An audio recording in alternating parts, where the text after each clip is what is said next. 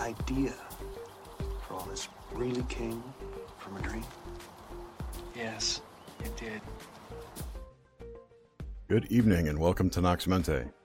Tonight's guest is Derek Hunter. Derek is the creator and author of Love Chaos, a way of life that embraces unpredictability while focusing on love. A follow up book, Love Chaos in Theory and Practice, is out now. Derek, welcome to the show. Thank you so much, uh, Jerry and, and Nish. I really appreciate you guys having me on here. Um, you know, you guys have an awesome show, so it's it's I'm very very uh, uh, uh, uh grateful to be on here. So thank you. Well, thank you very much. Yeah, this is exciting as we've been chatting over I don't know how long now. We have we're obviously the same generation. We have a huge amount of overlap and stuff in common with pop culture and music. Really not pop culture, the underground, but I think in the annals of time it still all ends up being pop culture.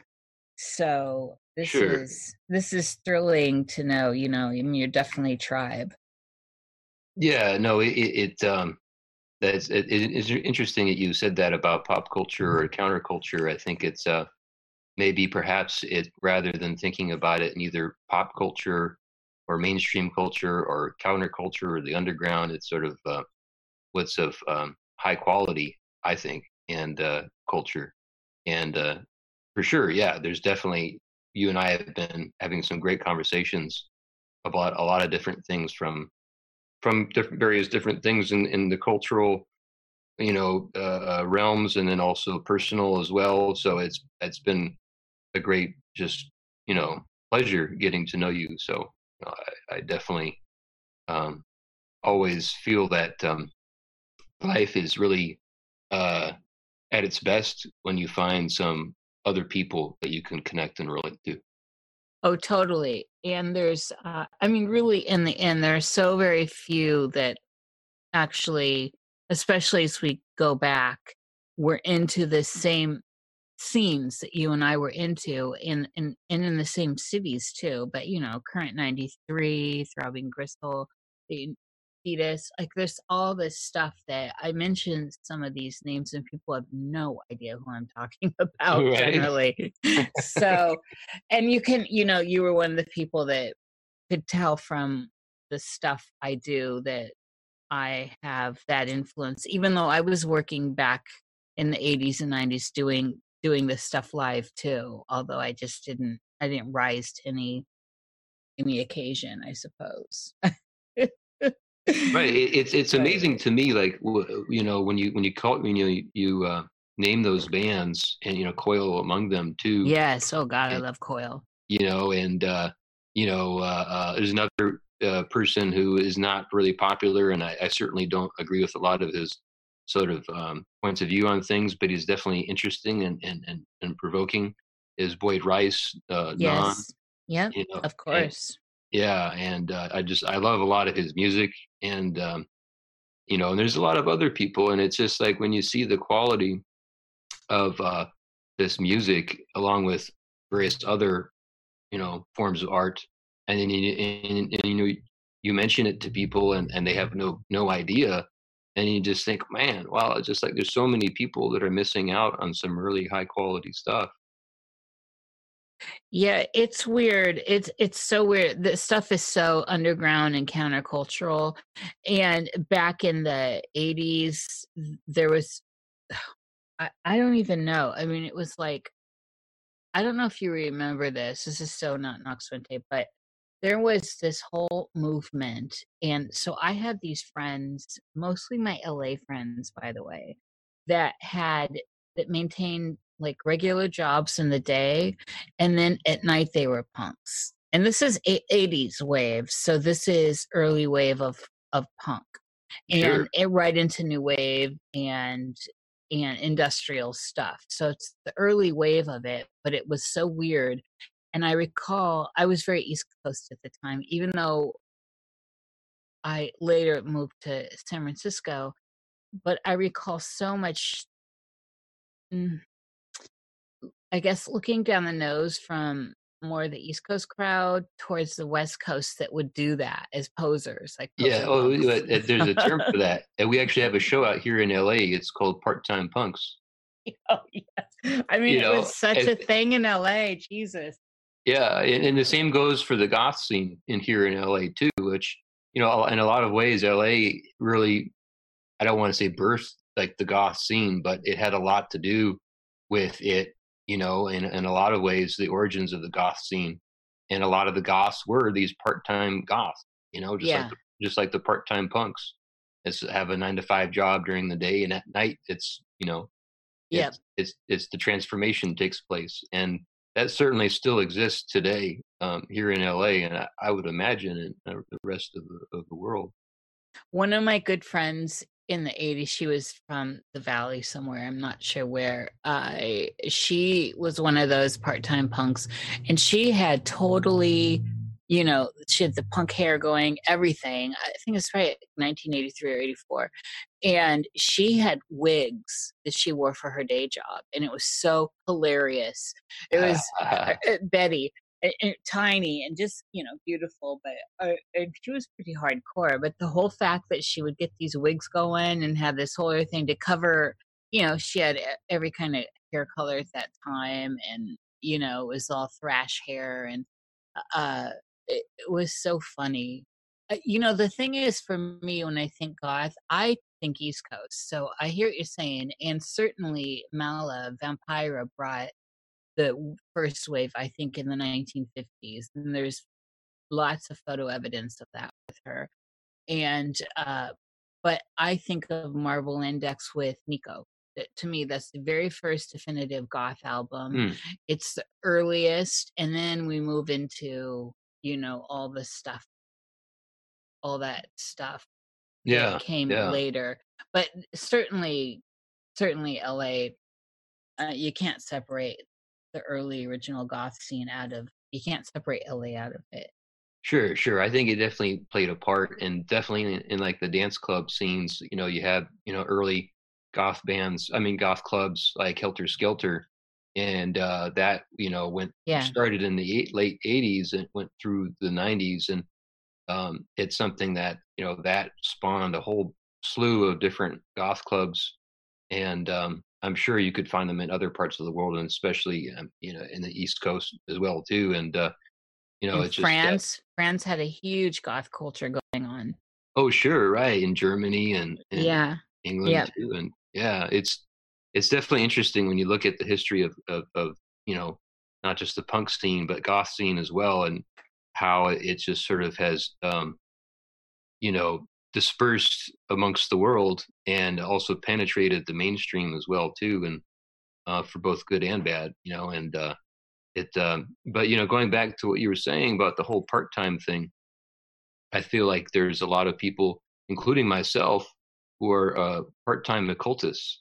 You know, having yes. you know like like uh, uh, having to live the double life, basically. You know, and uh, it, it- while the occult is certainly probably embraced nowadays um, more so than uh, any any time before, um, it's still kind of an awkward thing or a weird thing for a lot of people. And like where I work, you know, I I I've, I've mentioned it a little bit to people, like to coworkers and things like that, and you know, I, and and I- and uh, but for the most part, you know, I really tr- try to kind of like stay away from going too deeply into that because a lot of times people just don't really um, understand it or they misinterpret it, and uh, it's just something that is interesting. This whole notion of of living a double life, whether it's a part-time punk or a part-time goth or a part-time occultist. Um, you know, You know, I find something a little bit more respectable about the the I didn't. eh, I think so. I think you're not a part time occultist. I just think you keep it uh, elegantly veiled, and and for me, a lot. And I'm all over the radio channels and in podcasts talking about this, but I, I think that maybe we need to come back to that with the occult with with veiling it a little more instead of everyone just wearing it Sure. on their you know i- visible tattoos and just the whole the whole thing that's just gotten so uh, and I'm going to use the most surface level adjective here ugly.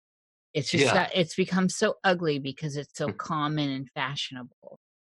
Right. Well, I mean, it, it, it um, I think it, it part of the appeal has been its its mystery, you know, and it, its uh, sexiness, and uh, it, when it becomes, you know, like any kind of form of seduction, if it becomes too too obvious and too just in your face, it's no longer sensual. It's no longer mysterious. It just becomes just blatant, and and uh, uh, I feel like, Becomes a religion. yeah, Yeah. yes. exactly, a cult, a cult religion. a cult religion, right? Yeah, yeah. It, And- it, Yeah. sorry, sorry, Derek, go on. Oh, okay. Yeah, I was just saying I got one of those. You know, I, I religion. I, I got one of those that to, to share with everyone. You know, uh, love chaos. Yes, and eh, that's true. And I, uh, so I haven't dived. You, I was going to get your books. Haven't been able to dive into those yet, but I will say that I'm in love. I've listened to your other shows, and I've looked and I listened to an interaction with I think you and Keats. Uh, that was very interesting, and I'm completely intrigued by Love Chaos. So let's but let's move into and we were kind of there with our ideas of pop culture with early you and what inspired you as far back as you can recall. What are your earliest memories of this life and the stuff that sticks out? Well, I have to say that um, you know I, I was raised without a religion. Uh, the one thing that I did sort of have consistently sort of brought into my life was my stepfather's. Um, he was really into astrology, and so I had I had a negative relationship with my stepfather, and uh, so because of that, you know, I I saw astrology in a negative light. I thought it was a bunch of bullshit, and uh, I thought that you know it was just a way for people to not have not look at themselves and not look at their own issues because that's what my stepfather did. And he didn't he didn't take a look at his own depression, his own anger issues, his own other kinds of issues. And he was just a really troubled dude that just seemed to just run away from his own personal problems. So in the beginning, my association with you know i come i kind of lumped them all together because of that so i kind of lumped you know astrology with uh, the occult with new age with uh, spirituality i just i lumped them all together as a bunch of hogwash. And uh, you know i um would study and and look into past cultures and was really into native american beliefs and i did like joseph campbell and i liked the way he kind of would dive into different mythologies and um and, and and he was a big influence on me for sure but for the most part you know i had a kind of a disdain for uh, anything metaphysical whatsoever um and so you know for me i didn't really get into uh the occults until much much later and uh and it was uh after a number of different phases in my life where I tried different things and I, I did them wholeheartedly and sincerely. And, uh, you know, I've had this tendency to go from one thing to the next and kind of dive right in, you know. So I, you know, going from a period in my life where I was uh, a, a pretty hardcore, um, militant uh, Christian, but in kind of a new agey, Gnostic kind of sense of the uh, kingdom of God is within me and so it's a very internal thing that you experience through meditation and prayer and so forth and um, was a very anti uh, um, materialistic uh, kind of christianity. And uh, that was at a time where i was going through a nervous breakdown um, and uh, needed something to hang on to uh, in my when i was about 19 20 and then eventually after a couple of years i lost my faith. I fell in love with a woman who would later on to become my son's mother uh, many years later actually but i initially um, became close to her to try to help her out and quote unquote save her soul by, as a Christian and show her how to meditate and pray. And so I, you know, got close to her that way. And then through a number of experiences and falling in love with her, I, you know, doubt crept in and I was losing my faith. And uh, I kind of, you know, switched my obsession with with God with my obsession with her, and uh, was madly in love with her. And um, that ended in heartbreak and um, you know it, it it it didn't end completely badly because obviously we continue to get to know each other and, and I mean I mean get to know each other in a way where it wasn't romantically involved um at least the way I was experiencing it anyway but and, and then I went the other extreme and was really into just um, living a life of excess and that's when I started to experiment with drugs became a um, a heavy drinker, went out to um, nightclubs with, with friends all the time. I tried to sleep with as many women as I possibly could, um, was rejected most of the time. Um, but I really went the other direction in living a life of the flesh. And, uh, and I had a lot of great experiences for sure. And um, it was something that I needed to do at the time.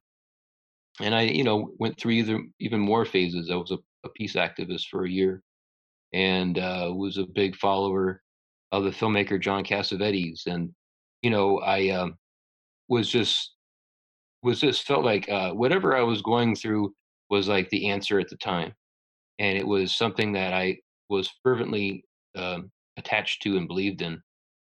And so it wasn't until all these different kinds of experiences. Uh, I continued to be a heavy drinker, and then got into doing uh, hard drugs. Crystal meth was my drug of choice, and um, just continued to push that lifestyle going.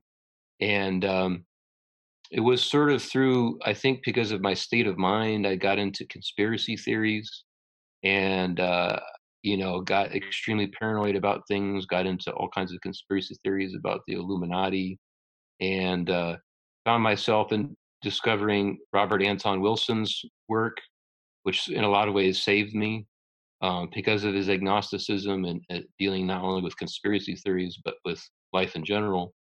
And his form of agnosticism was really what helped me kind of actually find um, my center. And it wasn't faith; it was actually the opposite. It was doubt.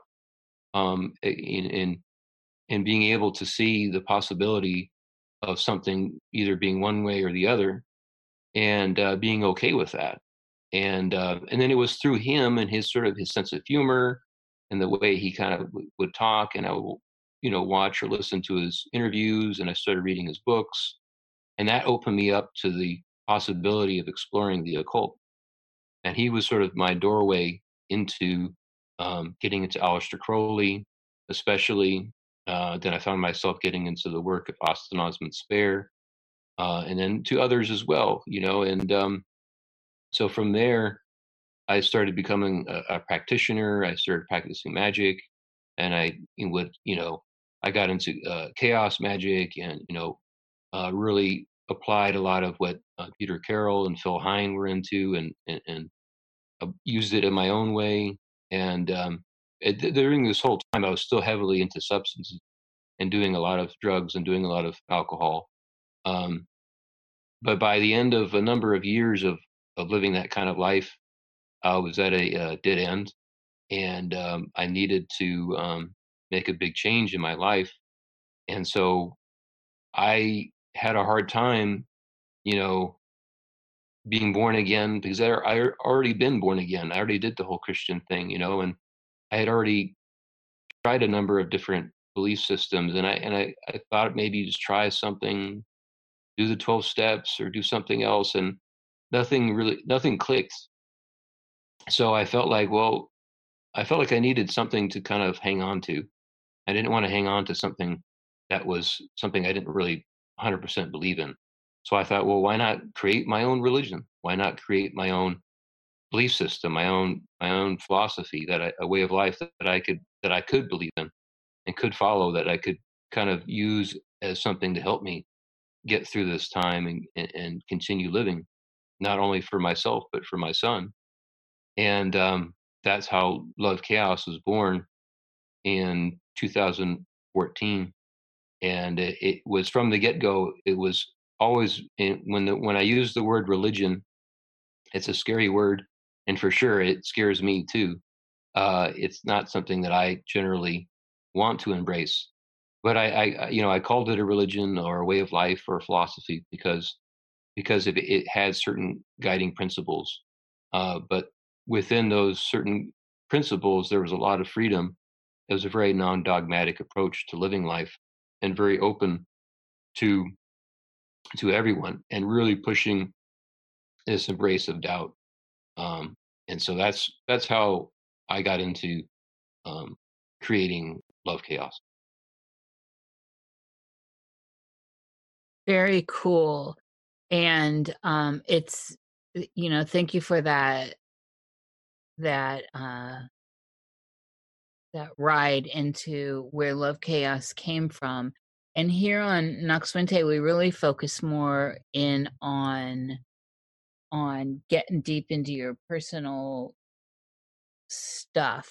Sure. And then and then we we weave in all this other stuff. But that was a very well put together bio. that was very smooth. And i you know there i had notes here too. I just love i mean you mentioned i think of course Gena Rowlands comes up with the john those films are amazing with john cassavetes and oh yeah yeah. I mean so inspiring. And then i have a note here about the meth which I'll which I'll get into later when we start talking about altered states of consciousness, uh-huh. uh, because that's that's deeply uh, rooted into this particular show that we do, and uh, so I have a few notes out of all this. But let's let's return to your youngest, earliest memories. My youngest, earliest memories. So, and what we're looking for, I'm trying to build the foundation here. So, and remember, the show really revolves around uh, dreams and states of consciousness, which all this ties into. Everything ties into that. Right. But right. what I'm trying, the house I'm trying to build here is to root, to set a symbolic foundation for people that may not be getting this information about you elsewhere so that they can hone in and understand how you got to uh, where you are now at a deeper level than just kind of the the bio level definitely and, sure and so like when you're very very young what do you remember that sticks out and this is you know very it can be very surface level like cartoons uh, movies, things around you in the world were going on? Did you have a relationship with nature? That kind of stuff. Sure. Um, I if I the first memories that come to mind to me now, there's a couple of things. Um, I think I must have been around five or six, and I remember being at my grandmother's house in San Pedro and having a, a birthday party, and I had um, a couple of I had some some friends that I had um, who were there with me. I remember having a, a, Star Wars. This is early '80s, so this is like a, I had a Star Wars record um, from probably I think Return of the Jedi. Uh, I was really excited about, and uh, but I remember the friends in particular. I remember Javon. Uh, he was an African American kid who uh, was who lived in Watts, and he was one of my best friends and really sweethearted kid you know uh, very kind very uh, gentle and then there was a couple of there was these twins that were um, a brother and sister uh, david and marlene and uh, they were good friends and whenever i was in my grandmother's place uh, in san pedro and i lived with my mother and my stepfather and myself lived with her for about six months but even before that, we would come. I would come and visit her, and the those friends, David and Marlene, or I would always, you know, play with them and have have fun with them, and they were there. Um, and uh, that was just a really good experience. I remember just enjoying, you know, being there. Uh, uh, my father was there, so my biological father, who I, I didn't grow up with, um, was there. My mother was there. My stepfather was there, and uh, I just remember that being one of my one of my uh, more positive memories, you know. And um, other things came up too when you asked me that. Um, I uh, remember I got I got picked on quite a bit as a kid, and so I got into a lot of fights. Uh, in the beginning, though, um, like there was this one kid who was also from the inner city, and he would come uh, Kalik, and he'd come up to me and punch me in my stomach and steal my uh, lunch money. And so for a little while, I wouldn't do anything in response. He just would do that, beat me up, and take my money. And um, but one day I snapped, and uh, I went a little too far. Uh, not only did I punch him, but I, I picked up a uh, desk and hit him with it. And uh, I don't think I knocked him out, but I don't know. I just remember hitting him with the desk, and I was in like rage mode, you know. And um, and I got in, of course, got into a lot of trouble for that, and teachers were screaming at me and stuff. And uh, uh, that's a that's a, a, a memory that I have in, in, terms of my earliest earliest memories. How old were you around when this happened? I think around that same time, like I, it must have been like kindergarten or first grade or something. Uh, I, I'm not hundred percent sure. Maybe I was five, six, or seven. Okay, definitely yeah. not, not definitely not any older than eight because we yeah. left we left LA uh, in. This was at a school in Venice, and I we left LA before I was eight eight years old when we when we moved to Seattle. Um, so it was definitely before I was eight. I know that. I I know it was after I was four, so it was probably five, six, or seven around that time. I love this uh, this transition that happens for people when they're in the world and getting i hate to use this word it's so become politicized but bullied and when and and the good thing is is your story is good because there's this genesis that happened within you where you had you got you got pushed to the end and you actually addressed it face on with a dress with a desk right. And uh, but that is so significant derek on the psyche level and it, it's major because some people never do. They just continue they take on the victim right right. role and will ride that out some till they die. So this was this says a lot about you and how much you were going to take you, you took it and you took it until finally you confronted it. This is a big deal well, that is a is a actually a, a running theme for me in my childhood, um, is because you know I had it. That wasn't the first, and certainly wasn't the last time that that happened. Um, I got into a lot of fights as a kid growing up, and I was I was smaller than other kids. Um, but even outside of that, you know, I had a um, a very traumatic experience when I was nine uh, with my stepfather. Um, you know, when he tried to rape me, and um, I was a little nine year old kid, and I was playing with my cat. We were in Seattle, and uh, you know I um, was playing with, with with the cat, and he was not sure what was going on with him. But I remember he was in his bathrobe, and he he seemed like he'd been crying, and he picked me up, and he and he started saying, you you know, you want to play or something like to that extent and then so he pushed me took me into the his bedroom with my mom and pushed me up against the bed and i had my my knees in front of me and i was kind of i, I was against the bed and he was on top of me uh, dry humping me and grunting and um, it was a, a despicable uh, ugly disgusting experience and uh, you know i fortunately me being a scrappy kid you know, um, I kicked him off me, you know, as hard as I could. And we lived on a second floor, and uh, I, you know, he slammed against the window pane, and uh, he, he screamed at you at me and said, you know, you fucking little shit, you almost killed me, and stormed out of the room. uh, and and you know here was this guy who was a stay-at-home dad, right? He was uh, uh, never worked the whole time. He was with my mom, and my mom was the breadwinner, and she uh, was on a business trip somewhere. And uh, you know, I, I, he was the person I saw the most. He was the person I trusted the most. Um, you know, I didn't have a, a great relationship up before that, but it was he was still the person I saw the most. And uh, I had no I I had no fucking clue what to make of that experience. I didn't know what that was. All I knew was I didn't like it.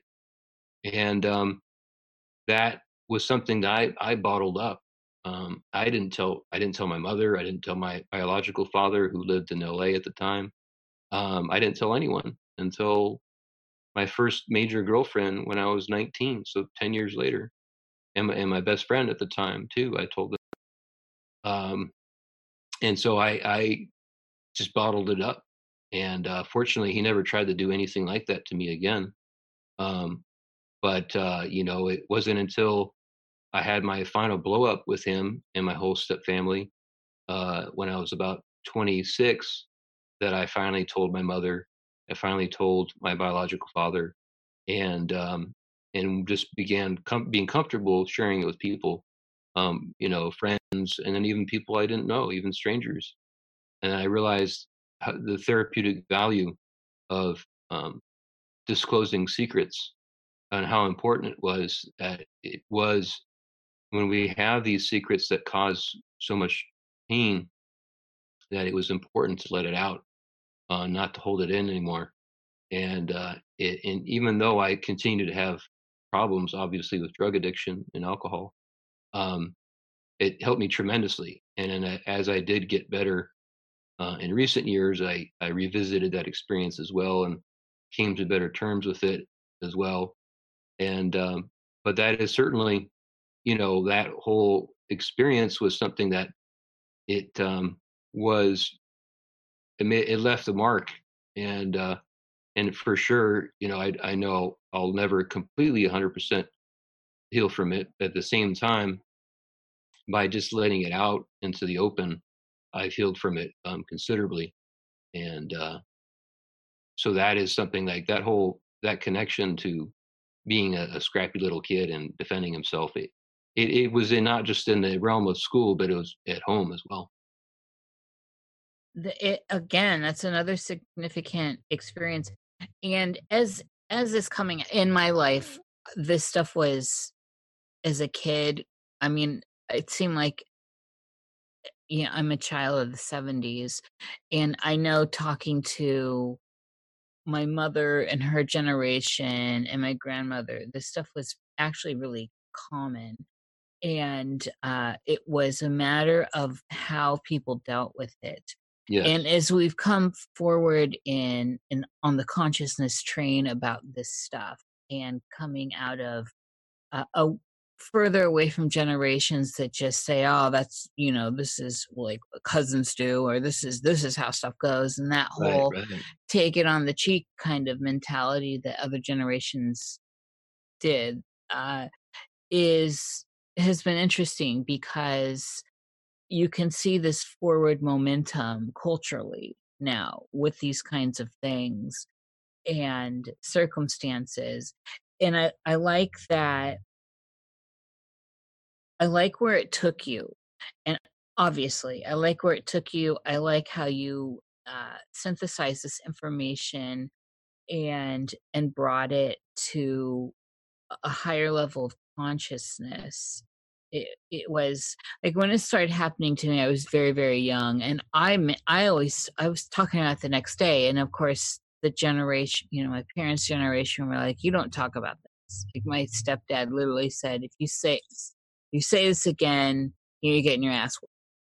and about our you know family friend that would come and every time he would come of course who'd he get on in the night when he was drunk in the basement me and uh but then i of course i uh mistook that for affection and love and i think little girls can do that uh, in my observation and chats with people about this seem to do that more often than little boys uh or you know the the the female principle does for some reason packs it into a different uh sense of what love is and uh but you know it's interesting and these things ultimately though and magically as you know create if we allow them they create just this amazing amount of internal energy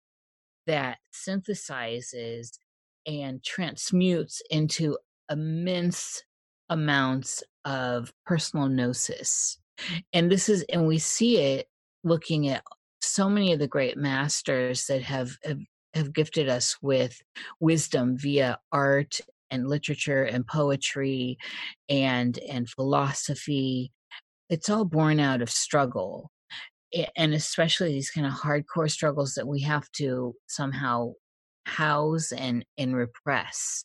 So it, it's uh there's a magical conversation in here but you've put all this into your book into your work and it's clear you put it into your interactions because i sensed i did not know this so uh, but i sensed that you have been a traveler and this is the kind of travel I talk about someone that understands this kind of hardcore stuff. When when you were little back here in this nine like 5 to 9 period so from from basically California to Seattle around this time where you're generating this this scrappiness that is the kid that will eventually get to the point of throwing a desk at a bully and uh, standing up against the stepdad trying to do this. Do you recall any any dreams and a dream life around this period? I i don't i don't i think you know for for for me um i think a lot of the dreams that came about um, were, I think you know because at that between that time between the age of five and nine, you know there was the transition going from living in Venice Beach, which I loved, you know, growing up as a little kid there and roof hopping and getting the trouble and hanging out with a couple of uh, two other people who I didn't mention, but uh, Desi was like my best friend, but there was also a girl who was a, a couple of years older than me, whose name was Venus, and um, she I, she was my first crush, my first love, if you want to call it that.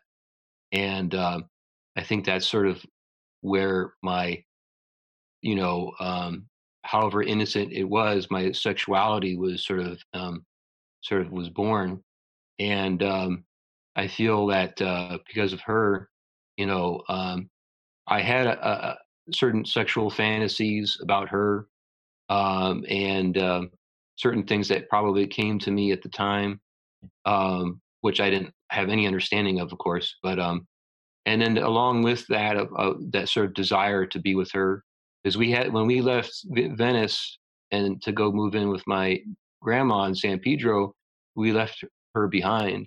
She loved spending so much time with me that um, you know she she rarely spent any time at her own home. She was usually with me, and um, she really wanted my mother and my stepfather to actually adopt her and um, and take her with us. Uh, but you know, they chose not to, and uh, I have a very distinct memory of being in the back of the van that we had driving down uh, in Venice Beach and looking out the window and and seeing Venus actually running after us and crying, and um, that was the last time I saw her. And um, so we moved to San Pedro and San Pedro. Uh, oh, you know what? I had some. I had a lot of nightmares in San Pedro. I had because I, I had left Venice. I left a place that I, I really enjoyed. My stepfather and my mother would get into arguments all the time, but I, I just had a lot of fun, you know. And um, so we, we left that and we left the school behind.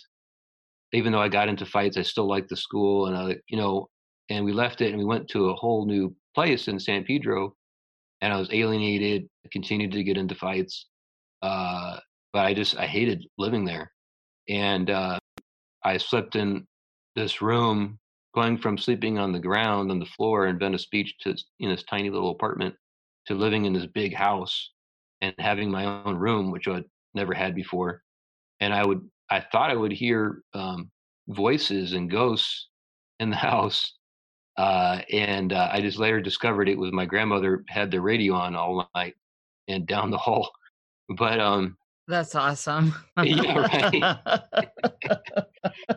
and uh, but I really felt that the house was haunted, and I was scared shitless from that house. And I I just remember those were kind of if I could those were the, the beginnings of my nightmares, and a, a lot of the nightmares that I had were of people that I knew um, actually chasing me and, and and hunting me down to kill me.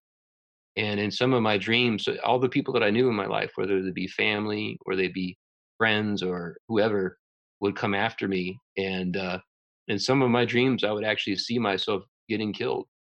And um, you know that, that those kinds of dreams of being chased, and, uh, and sometimes in really weird environments, or science fiction environments, or fantasy environments, or post-apocalyptic environments, oftentimes, and, and then eventually being hunted down and and killed, either stabbed or shot or something, and then seeing my dead body on the ground. Um, those kinds of dreams would continue uh, past the age of nine throughout my teens, really. This is fascinating. So from from like nine to your teens or uh, earlier. Even earlier, I would say, because it was happening when I once we basically once we moved to San Pedro and we lived with my grandmother, is when I, I if I can remember correctly, is when the, the nightmares started happening. And how old were you when you moved to San Pedro? About seven-ish. Okay, so Eight- seven, seven, eight-ish. on. Yeah. Yeah. Wow. And those those are significant. I I I love I I've got a big heart around this where your first girlfriend crushes her name's Venus. I mean, how perfect is that? Right? it is it's such a beautiful symbol and then and then this this kind of harshness of these images you know her running down the street crying as you're leaving and it's so picturesque and star-crossed uh yeah there's a lot there's a lot there symbolically just looking in derek uh not to mention you know i can imagine you know i mean you're living that it sounds like you are eh, if i'm correct aren't you an aries Almost. You're very close. I'm a, another fire sign. I'm a Leo. Okay you're a Yeah. My mother's an Aries, and uh, I'm a Leo. I was August 19th, the same day as Bill Clinton. do you know your rising and moon Yeah. Uh, my rising is Aquarius, and um, I'm I'm not certain whether my moon is either Scorpio or Libra. I had a a a friend of mine do my astrological chart, use some computer program, and he said it was based on the Hindu, I think, astrology. the, the vedic yeah the Eastern astrology. s- sidereal mm-hmm. and he said so he says that that is according to him was more accurate and so according to that my moon sign is libra but if you go based on the, the greek i guess astrology that my moon sign is scorpio okay so i i in terms of this so your sun is a leo in the tropical then right and not the sidereal oh i'm not sure I, I i when it comes to astrology i i don't know a whole lot beyond my sun sign rising sign and uh uh in my moon sign I'm gonna. So if it was this same guy, then I guess if he was using sidereal to and talking about that with your moon, I'm gonna guess this was all sidereal. okay That's, I mean, otherwise, but in the sidereal, you just go back. Base the basic rules. You just go back a sign with your sun sign and stuff. So it's just on an easy, on the easy side. So Is that how it works? Yeah, it's just ba- so like Sun my tropical. Aquarius in in Eastern in Hindu. Ve- yeah, it's Vedic. so Vedic astrology. Ve- well, it, sidereal is Vedic. It's uh like I'm a I'm a Taurus in the tropical zodiac, but in the Vedic stuff, I am an Aries. You always just clock it back. Hmm. It's basically, I mean, that's that's basically how it, it works. It's just the whole uh, housing. I did not know that. He mentioned Yeah. to me something about it, like it was you have to kind of go in terms of of time, and so Mhm. like if you go based on how things are now, then that then I would be a Libra moon. But if you go back thousands of years ago when the Greeks were doing astrology, my moon would be Scorpio. Okay. according to him. I, I mean, he just felt basically was the a lot of the uh, Western astrology has actually has not actually evolved. It's sort of stuck in certain principles that were from a long time ago. Oh yeah, there's there's always been a big divide in the schools, and Uh-huh. uh, I like them both. I think they both serve a different purpose. There's, Sure. uh, I think, I definitely think the Vedic sidereal stuff is way more accurate with predictions and all that. But the tropical serves its purpose, and if for nothing else, if for nothing else, it's that millions of people buy into it and create energy and feed it. And you go. so, but Right. there, but there is still a lot to it nonetheless. So this is not a show on astrology. So, I mean, we could just talk all day. And there's so many of these hot discussions that in involve the two systems, and Sure. and really the systems break down to more than that because it's it's you know we can you know eh, like everything else are shoots of the western that then comes into like hellenistic and babylonian i mean it's just on and on so okay yeah but i wanted to get that for some reason i kept intuiting that you were a fire sign though sun sign and I, I don't know why i thought aries I, you look like an aries to me though and I think that's why. Uh, okay, so these dreams are interesting, and were any of them ever reoccur? These the rough ones from this early period, from you know seven, seven on in the rough period. Were any of them recurring? oh, definitely. So, like these death ones are interesting, and it's we had just talked. Even though this show's going to go out later, I think it was last week's guest, maybe I don't know. It was a recent guest who had ju- who died in their dreams too. I don't hear that a lot. It's not it's not super common. I know it is in the bigger discussion of dreams, but we, Jerry and I just haven't had a lot of people come on here that have. They come close and they wake up stuff. So Right. And it's just just a theory that people say, like, well, if you die in your dreams, that means you actually are dead in real life. Yeah, right. And, and that's an that's an urban legend. Uh, or, uh, if you, or if you die in this in this simulation, that's the one that I laugh at the most. I know. And I, I don't. I'm not talking about like Earth being a sim. I'm talking about like on TV shows where they're in some kind of virtual environment, and they're like, "Don't die, you'll die in real life." It's like, what? like the island. Yeah. Yeah, it's well it's interesting because i'm i'm I, are we dead? I mean this is my question anyway. I mean what is what is it? I think the better It's- question is, are we alive? right. Well i've been coming at it from that angle recently too but i did do a video on that a couple years ago and and definitely last Samhain. it's uh but they're the same to me life and death. It's just i think it's like the upside down world or you know how stranger things almost does it like that Right. Mhm. Or Fringe too. yes exactly fringe is a great example Mhm. always fringe example so Well, yeah, I mean, for sure. I'm sorry. I just just real quickly, I think that death is something that is um, has always been extremely important.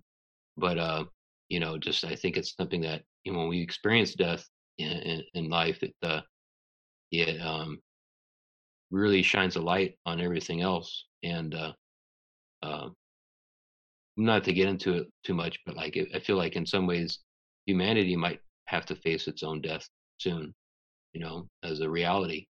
Um, but that's a whole other topic. I'm, we can, Join Well, the club, dude. Join the club. let's ruminate on that for a minute because we you know that's definitely and all of this all these subjects are within Nox Mente it's just we i try to just keep weaving it into it's all states of consciousness the show's about states of consciousness in the end so rea- so give us your idea on this, Derek. Uh, this is very provocative. I love it. Well, I mean, it, it just came out recently. There was a report um, basically saying that, um, you know, at wh- what's happening right now in terms of climate change, in terms of global warming, you know, um, that, um, you know, the, the, the four main sort of polluters of the world, the United States, China number one, but then India and Russia are, are way behind in terms of being able to do something about making a difference to to halt the disaster that's impending. And the Europeans are probably doing the best, but even they are really not doing as much as they probably should.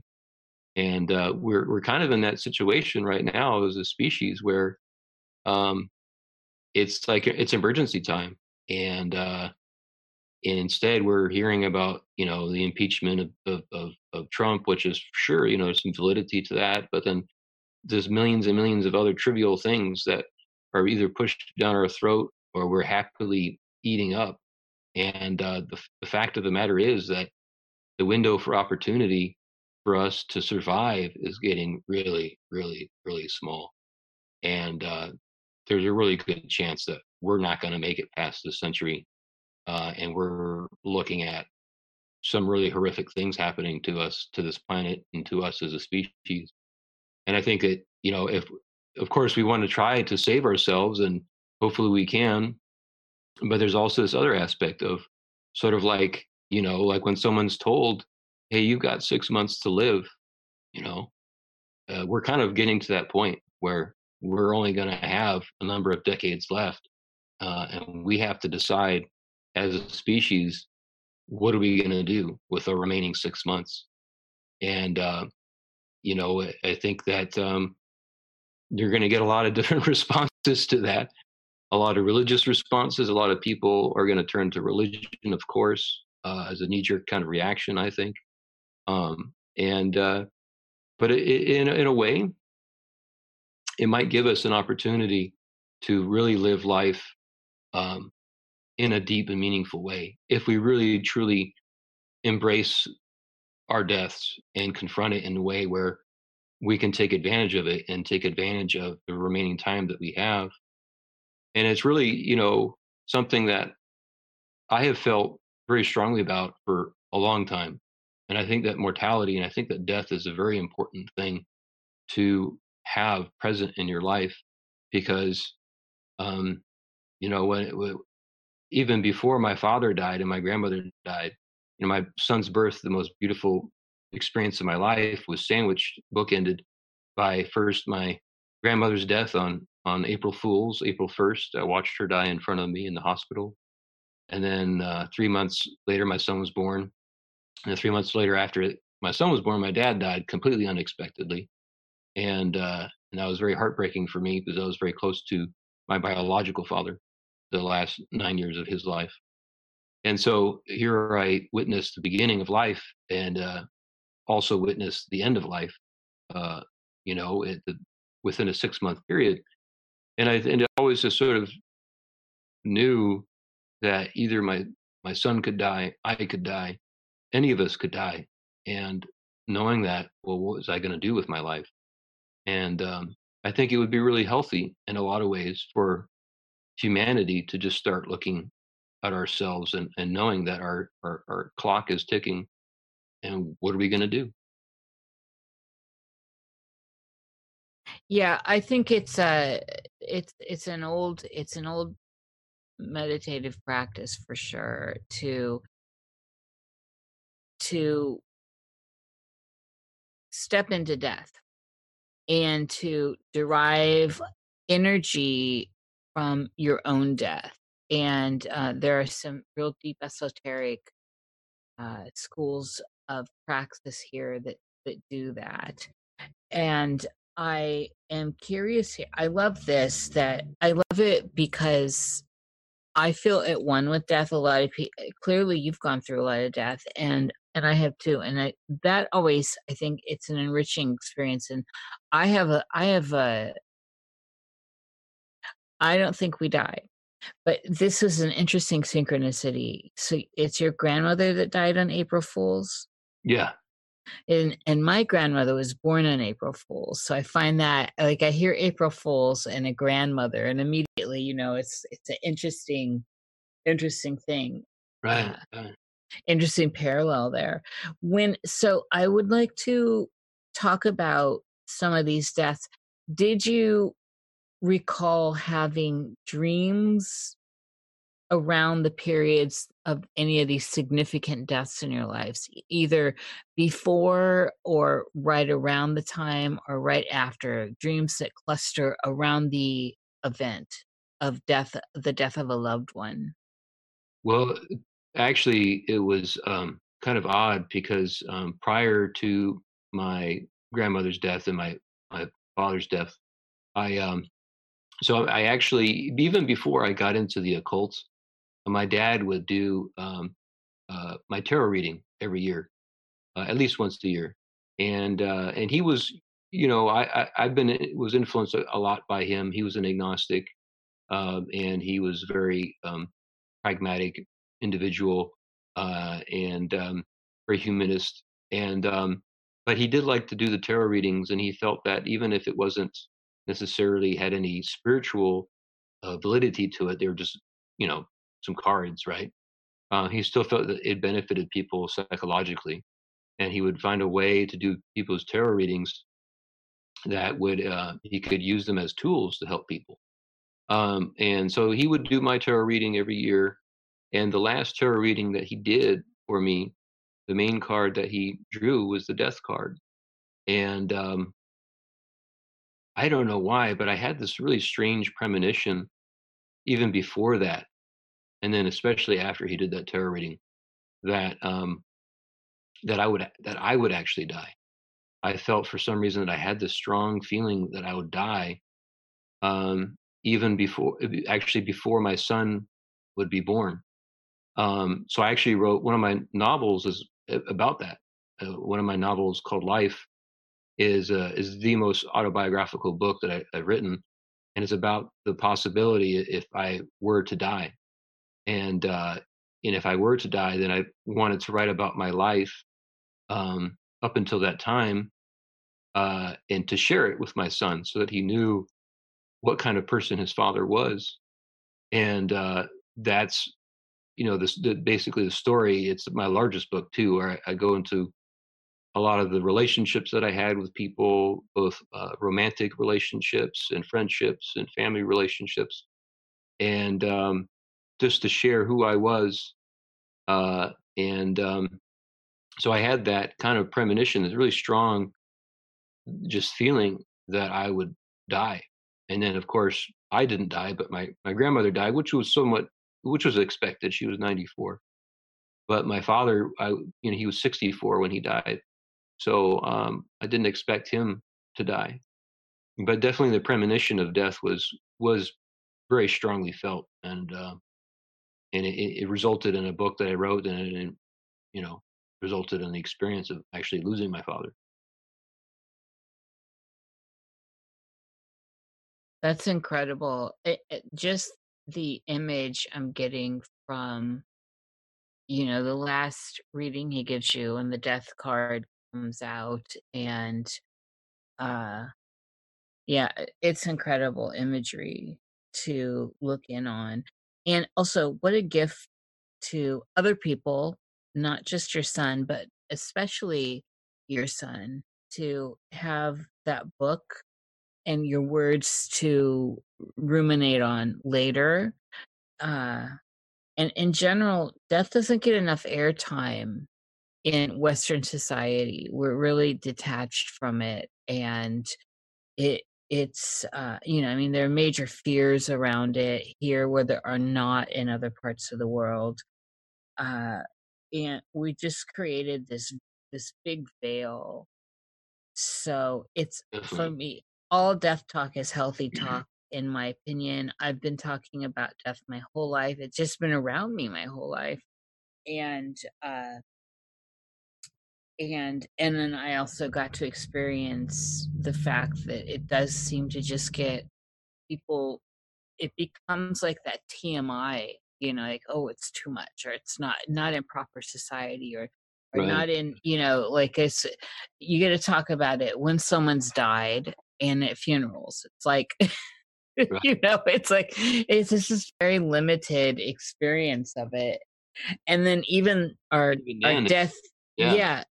Well, even our death culture, how separated we are from the bodies and stuff. But, you know, like here, I allow any animal that dies three days to sit on my table like a Victorian and older. And if they were close animals. And so all the animals go through it and we experience it, you know, just like they did a hundred years ago and beyond, where they lay uncle's body out on on the piano or the the kitchen table and and we all mourn you know and so this is this is important because the more familiar we are with these things and these ideas the less mysterious they become or and and things in in and under the guise of mystery tend to garner a fear. Don't you think? Well, I think it, it's a um, it's the fear the fear of death uh, that is is so strong amongst human beings that um, what the mystery that you're talking about, I think it's like a a fear of of the fear of that mysterious experience that is death, because we don't we don't know what exactly happens when it comes to death, and so I think that there's a I know what you mean. Like there's two there's sort of two sides to the mystery of death and that there's this one side that wants to keep it a mystery but does it in this kind of fearful way and pushing death away and repressing it and just not dealing with it and then there's this other which you described very well like the sort of like embrace of that that experience of that mysterious thing that we call death. And um and i think you know so much of our of life is is it's a lived experience that we have to go through it um, that you know it's it's interesting because we you know here we are in the 21st century the end of 2019 and a lot of people want to claim that we have really evolved in a lot of ways and uh, have really you know we, we've we've grown out of certain social repressions and so forth but in in some ways that's true and in other ways it's completely not and in other ways we're very uptight and uh, we have a, a, a society now where people are ext- in a lot of ways extremely uptight and um, it just um, i think that one of the ways that can help pe- people to break those chains of that uptightness that we have in our society is to face death because death really you know it, it starts to you know it forces individuals to really confront what's what's really valuable you know how much you know and, and how much time and effort and energy are we going to spend on certain things that are just really not worth our time and energy you know and how much money and how much just so much that we put into this shit that you know and here we are we're going to die tomorrow and this is how we want to spend our time you know and so yeah. Well this this is the thing and this is what makes it especially particular to western culture is that it behooves the architectural structure of western culture to keep it under wraps to keep keep it in a kind of a repressive way and neatly over here in this corner and you you have this time to mourn. You don't need to you know you don't need to be around the body. There needs to be very little to do with it because when you give a certain amount of time to pondering thinking about dwelling within and and upon an idea something that is transcendental like death you you breed a certain freedom and that that kind of freedom doesn't behoove the architects of western culture.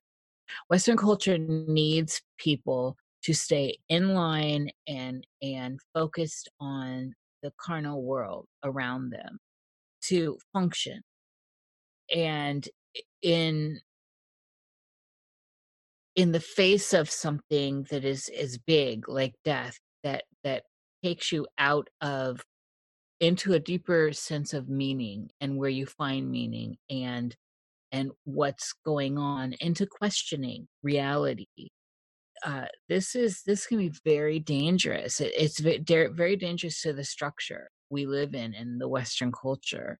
So i understand it from that perspective if you're you're really trying to keep everyone on the wheel otherwise and then this is part of that whole narrative that goes down and is threatening about any kind of devastation that can happen where eh, you question why am i doing something?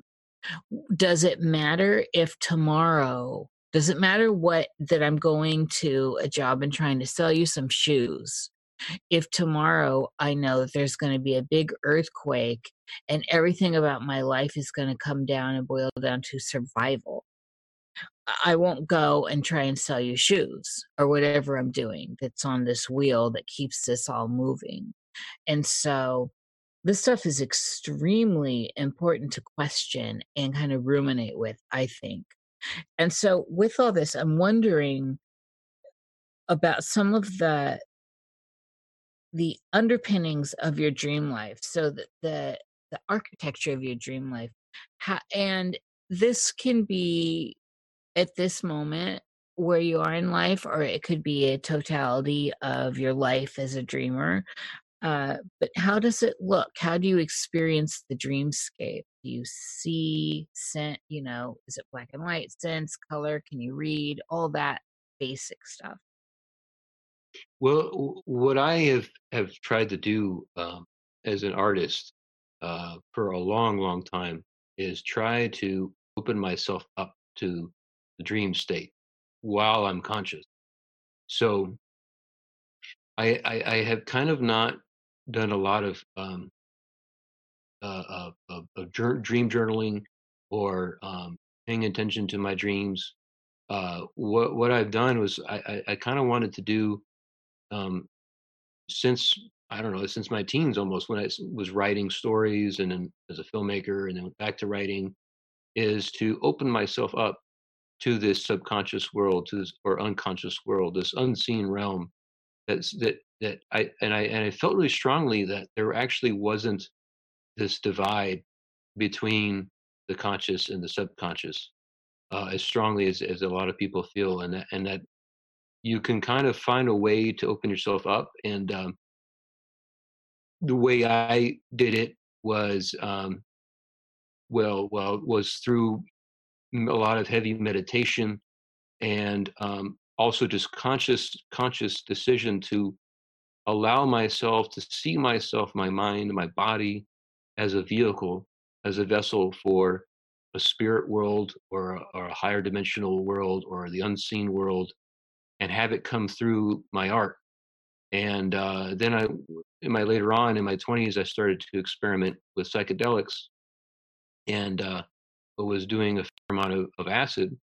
And uh, you know, those experiences on, on acid were extremely helpful for me because all of the things in my subconscious just came flooding out, and all of the things that I had, my desires, my fears, were just were they were no longer hidden they were no longer repressed they were no longer in this unseen realm and it became part of the scene.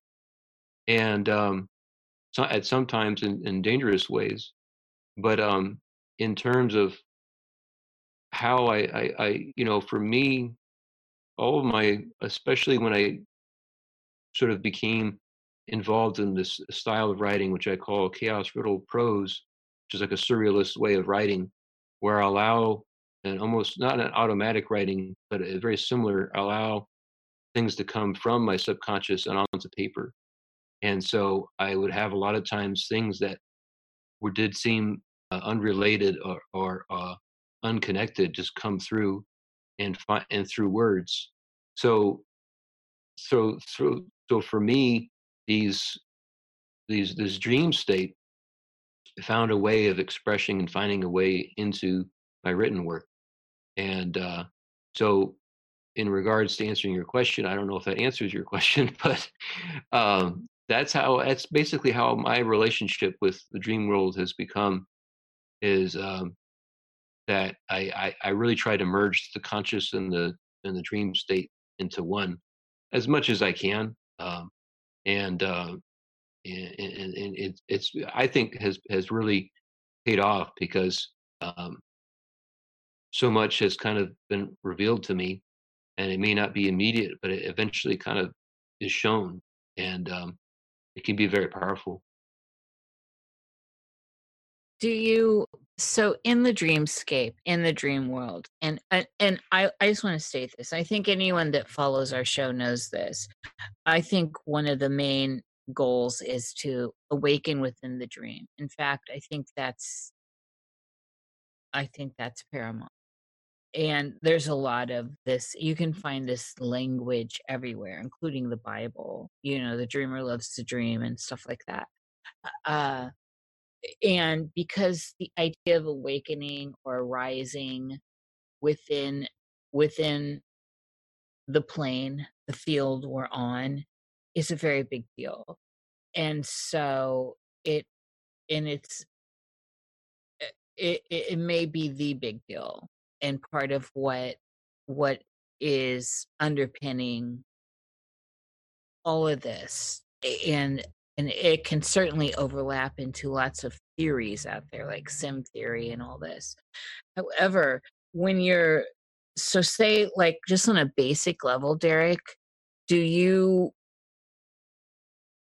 when you're in just a normal dream and i don't want i hate to use the word normal because what is it but when you when you've gone to sleep at night, so like tonight, for example, and you've gotten past anything, you know, this conversation here, the other stuff you did in the day, all that, and you've fallen into REM, or you know, you get into dream states, even even the liminal stuff beforehand.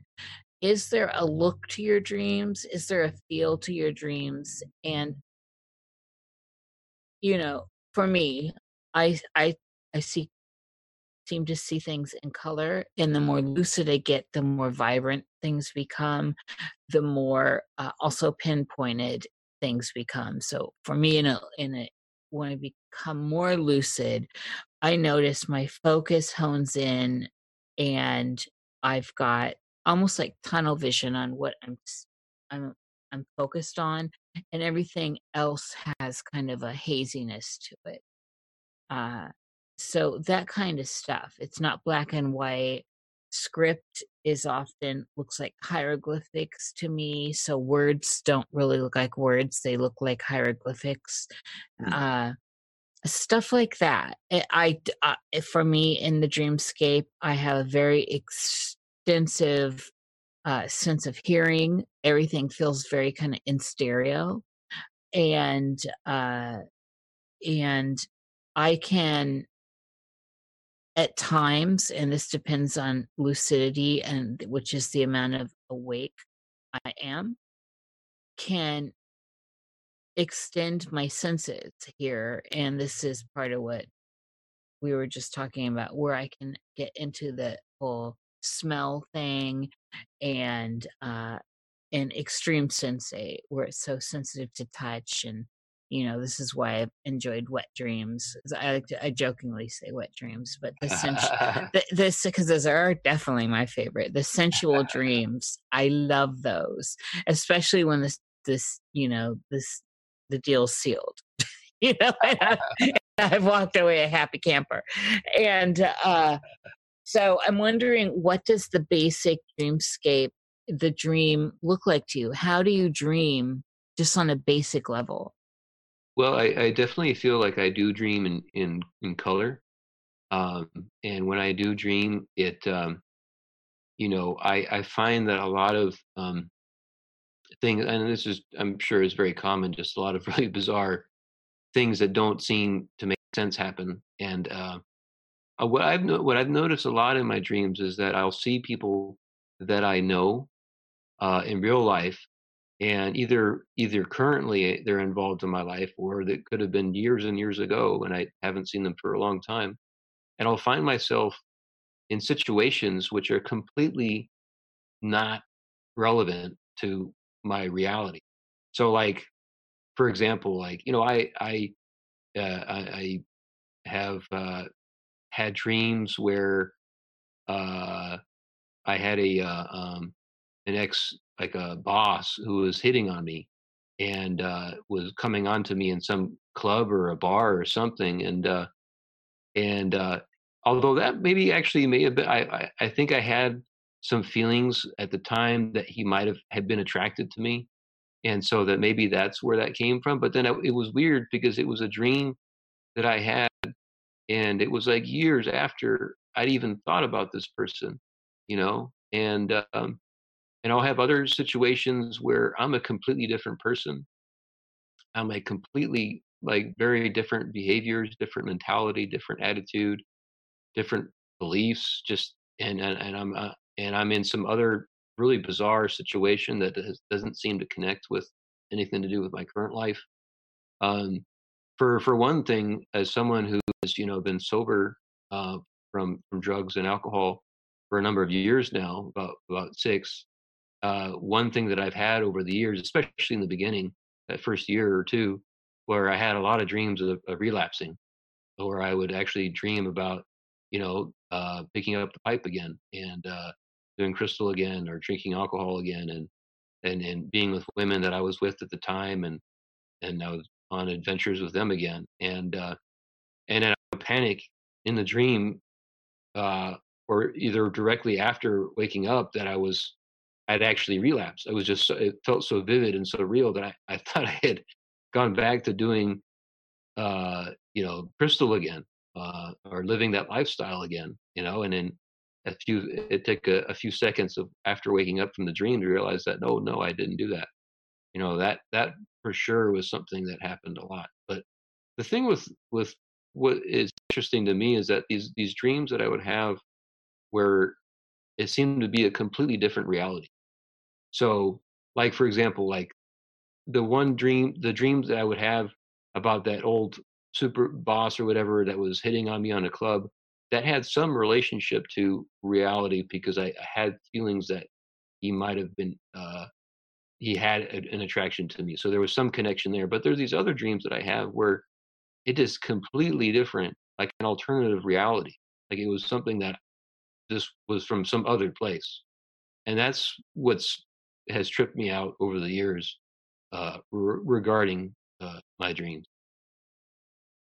Do you have any examples offhand of these kind of other reality dreams? Sure. Uh, so there have been times when I've dreamed like I was um, a real nine to fiver kind of person, office person, who had a uh, you know had a, had a family, uh, had the house, and was just very suburban, very just sort of normal and um, and it was just and I could feel it like I could feel like I was in that person's skin and I was completely comfortable being that nine to fiver dude, you know, and just being really like happy with. And this is like this is exactly what I wanted, you know, like and I worked for it or whatever, you know, like it, I mean, you know, I landed what my dream job, the house, the two cars, the kids, the wife, and all that, you know, and um, I like I've never been married. I've never wanted to hold nine to five job kind of thing. I've never wanted that house and two car thing. Like that just has never been a part of any part of my script in this life. And yet I would have these dreams where that was exactly what I wanted. And um, that would be one example. Uh, another one would be maybe not so drastically different, but it could be, you know, I was an actor um, which I have I have done some acting in my life, you know, and really enjoyed it. So it was something that that I, I could almost wish I could be, but there's been times where I wish I pursued an acting career, you know, um, and lived it, so it's like an alternative life that I wish I could have had, but I just don't have the time for it, and it's not my priority. But it just would have been cool, perhaps, to have lived that life. Um, those are like a couple of different examples of, of, of dreams that I've had over the years. Let's talk about, so let's move deeper into this idea of lucidity. And I guess for the common uh, the common tongue too. So what about being so lucid dreams and then just like out of body astral traveling stuff? How do you experience these things? Uh well, you know, in terms of either one, I'll have to admit I'm not experienced in either astral travel. Uh, I read about it and I understand the principles behind it and uh, lucid dreaming as well. Uh, I would say that, you know, when it comes to them, um, I feel that they have a direct relationship to the here and now. I feel like that there is some um, there's some reality in that. You know, me, me being an agnostic, of course, I I I, I don't didn't I don't I don't feel like it's it it doesn't exist, but I also feel I, I leave room for believing that it doesn't and it does. So if that makes sense, and um, so I feel like that there is some realm of of astral experience that is there. Um, I haven't explored that, you know, and, and there, there might be a time in my life when I do, um, but for the most part, any of these kinds of experiences, um, I've sort of indirectly explored them through my writing, through my art. Uh, I feel that in a lot of ways, when we, as a writer, when we write stories, when we create this whole world, uh, the important thing to do is you want to make your characters as vivid or as lucid as possible, and you you want to transport the reader to a completely other realm. And um, and you know the best writers from Shakespeare to Dostoevsky are are extremely good at this, and um, I feel like that is not that different from my limited knowledge of uh, to people who have explored lucid dreaming and to astral projection, astral travel, um, and I think that it, it's interesting because I feel like that in many ways we we do experience that on a daily basis uh, in just different ways in a more unconscious, not really conscious way of doing it. Yeah, I agree. I mean, one of the one of the ways I look at it all at this point, and anyone that listens to this show knows this, that from waking life to what's considered dream life, and even into memory and into future uh, active imagination. It's all states of lucidity and how clear and focused it gets. And so to straight up astral traveling, it's where it's the pinpoint of consciousness at the moment and how much energy is being generated within it to create the real experience that's happening. So right. I uh so this idea of you were talking earlier about awakening awake dreaming and uh all of this and then you tied in psychedelics which is a wonderful thing you know i i did quite a lot of psychedelics in the 80s and particularly when i lived in san francisco yeah, I mean a lot, quite quite a lot. And uh, this was, you know, at least twice a week, at least. And so usually in weekends. However, it could just linger on. And then certainly I had patches in the 90s where you know I just had a whole draining a temple and uh you know we were really seeking doing a lot of ritual work with people and seeking out religious not really i don't want to say religious seeking out ecstatic experiences uh-huh. and uh and so psychedelics really played a role there too. So and for me it was very all of the psychedelics separate from anything else just the psychedelics uh were pivotal for me in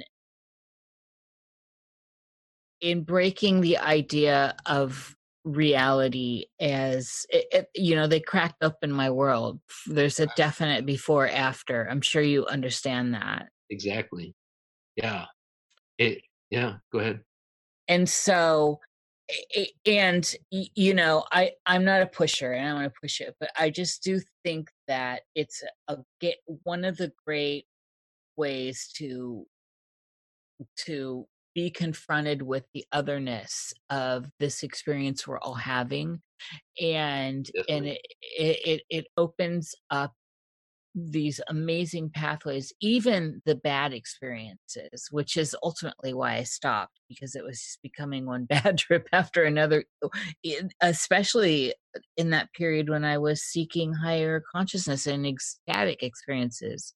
When I'd gotten out of the like, let's take acid and have fun, you know, the earlier days.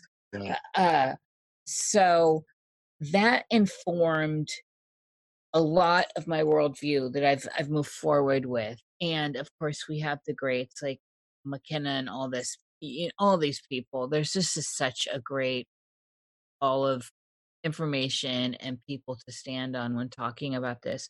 But I want to know about how this affected you. How did your world change, and uh, your experiences around consciousness within and specifically to psychedelics and not not crystal and uh, the other stuff. Yeah I, I i what was it was it, it really was explosive um in a way in a lot of ways where when you're taking these psychedelics you know uh, whatever it may be you know um, and uh, it does open you up to things that are going on inside you and outside of you.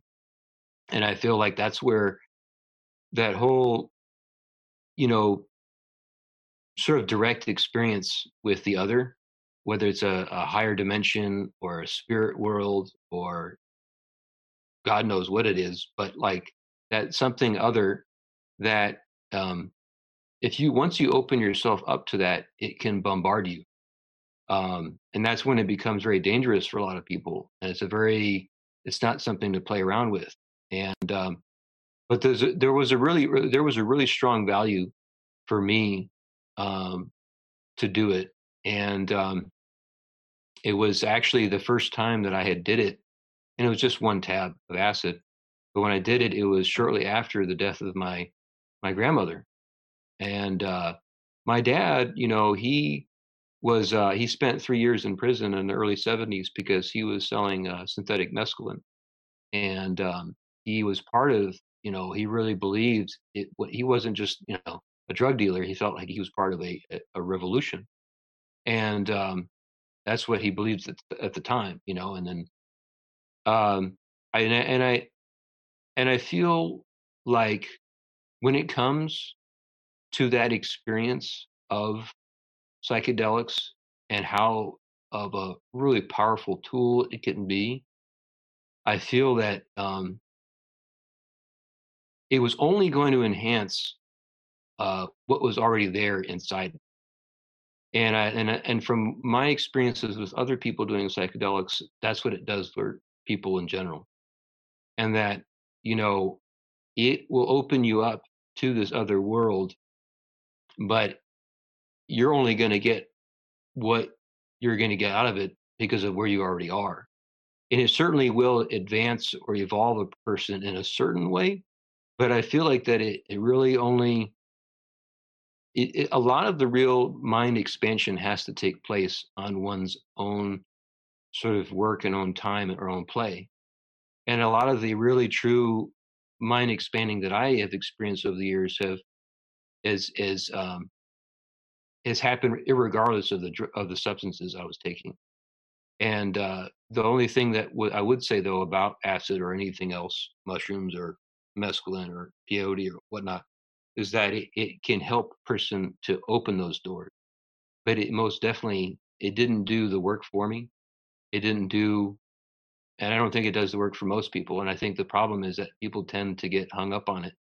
And uh, and that was one thing I wanted to avoid and even when I was doing drugs, you know, even when I did and eventually became addicted to crystal meth, was I, I, I knew I didn't want it to be like that was going to make me gain a higher consciousness, and so the the sort of the uh, uh, all of the different insights into life that I was receiving, you know, while I was tripping out, and uh, and different just eh, personal things I was going through, psychological stuff, the joy, the pain, uh, all of that, you know, was already there, and uh, I had to continue developing it on my own time, whether I was high or whether I was sober, um, and that means following along like a train of thought and I think that's one thing that I really really appreciate about that experience with with with acid and and then after that I took more and more tabs and became more and more intense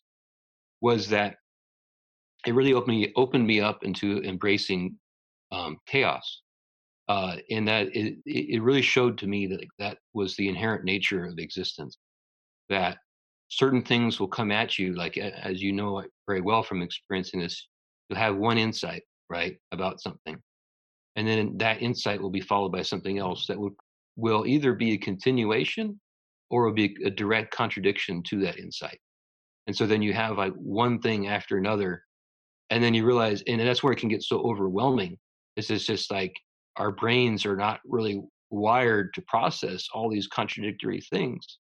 But if you if you look into the heart of what seems to be going on both in this materialist experience and what may be beyond it is that it's so complex and it's just so um, intense that I think just just barely opening yourself up to all these different possibilities and never getting too stuck on one thing or two things, but allowing yourself to be open to going to another and to another and to another is where we can really start to touch um, into real true transcendence.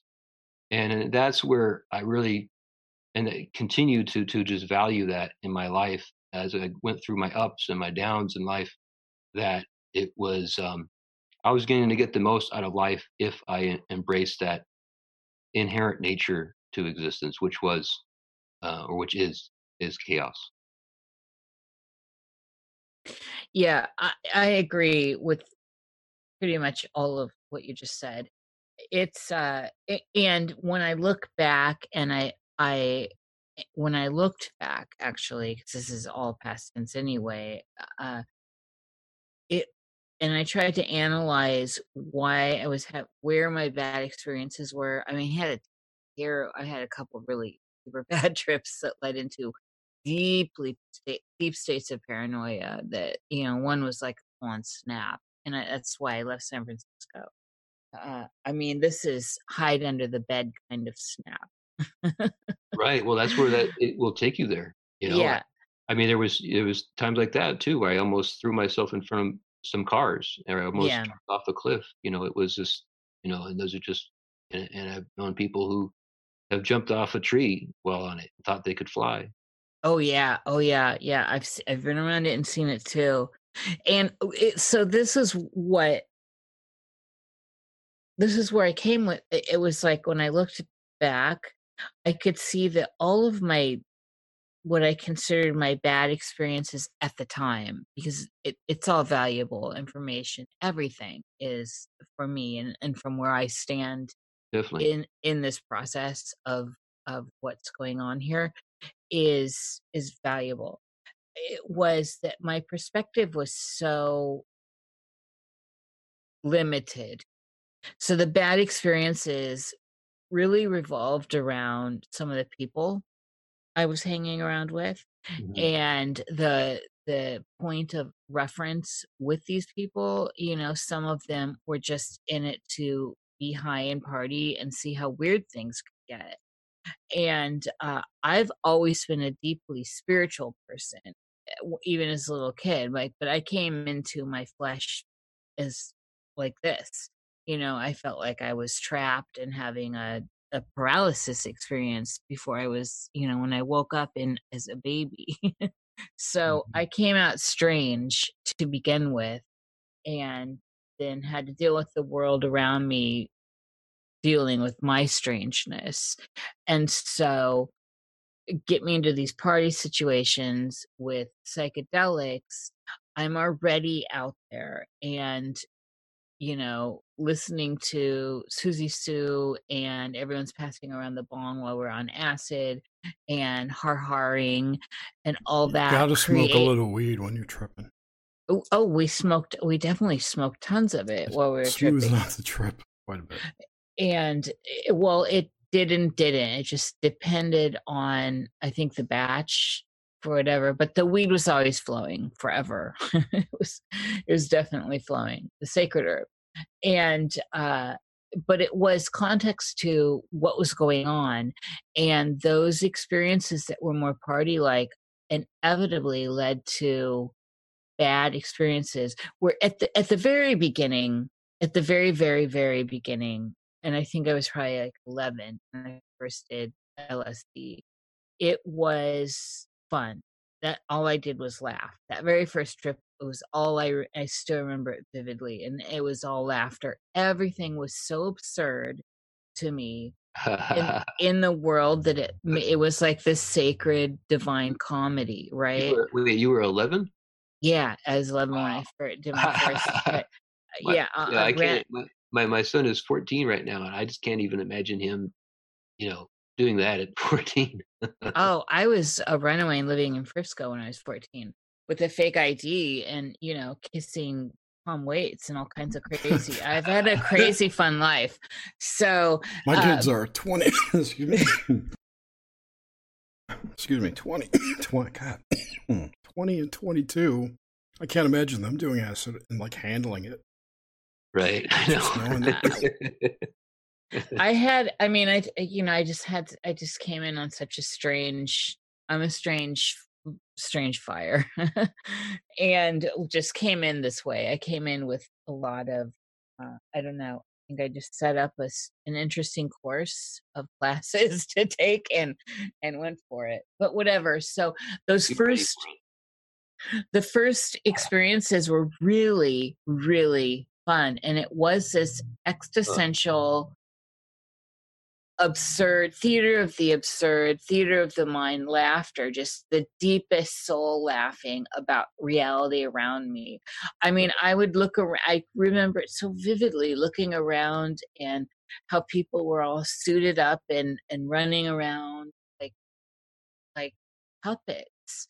Right. and it was so just it was so phenomenal. And then i got sucked into doing you, you know those were under party circumstances by the way but that's where my mindset was and then it just got it spiraled out of control. So and that's where paranoia started to set in because i wasn't coming at it from from this more uh for me, it needed to be more sacred, and I needed to be basically alone and and maybe snuggled up in blankets or in a dark room and that's where i would go with it and then anyone that's done lsd understands this that the the come down is the best. The clarity that you get and this was the dra- if there was a dragon for lsd to chase for me this was it.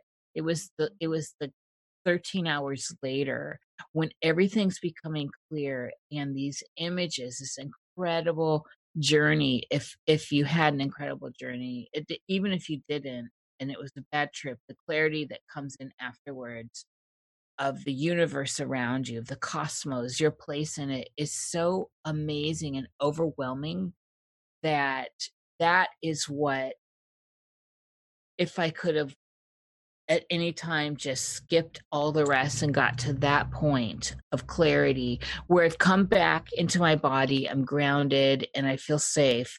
And now I have this bigger, expansive idea. Like I've I've gone to the great cosmos somewhere. I've gone to some planet somewhere else. And now I'm coming back and I'm I'm like, whoa, look at what I just went through and trying to, you know, like looking at Polaroids of it or something. It's like the balloon of your awareness is still inflated, but you're fully in charge of your faculties. Yes, absolutely. And it's a beautiful thing. It is. I remember just looking at the clouds going, oh. yeah, I know. Isn't it great? yeah, it is. I totally agree. That is a, a great thing.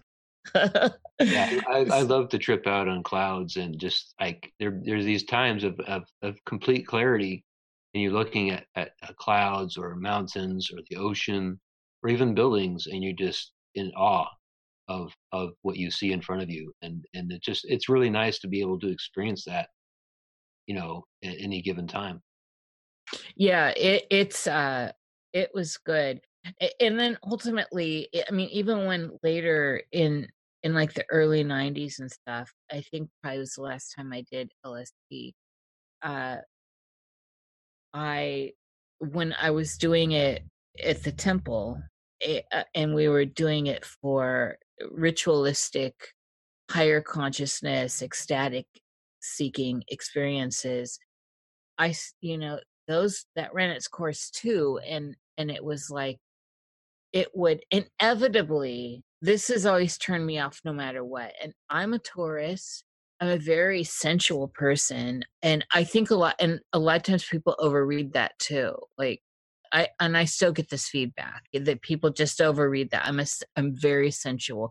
It's just part of my nature. I'm not intentionally trying to be sensual. I'm I'm not love bombing or you know i am well past kitten years and uh I just have no desire for that, but I still read as a sensual person. And so that energy has always come to me. And the last, uh, and I've never been one to be on psychedelics and want to have sex. I don't think that ever happened, by the way. Uh, I found so, it difficult and distracting. Oh, yeah. yeah. I can't. I think I would be grossed out looking at genitals on Yeah. LSD. Yeah, oh my god. And so I don't want those experiences. And so in that particular group at the temple, there were a lot of old hippies that that did get involved in that and they really brought in some of that and it, it would always put me off. And so the trip started to be bad. They'd start out great. We're like exploring consciousness. We're doing ritual we're doing really great like breathing and and yogic uh exercises around it and then some of the the hippie generation that i and I, these are people i love i still love several of them are dead now uh and several from my generation are dead now. But when that vibe started to come on, it's like, oh man, what can I do to get out of here? I am not, Right, this is right. not gonna, I was never an orgy person. So I was like, this is not, I'm not having this. And so then immediately my experience would just go sour, like Right. great, like heights of ecstasy, spiritual ecstasy, not religious, spiritual, internal spiritual ecstasy to holy shit, why are genitals starting to be involved and what what is going on? And somebody's sucking a dick next to me, you know, it's like and the hands coming my way, you know, like, oh no. And and so that would turn into like dodging and trying to figure out how to get off get off.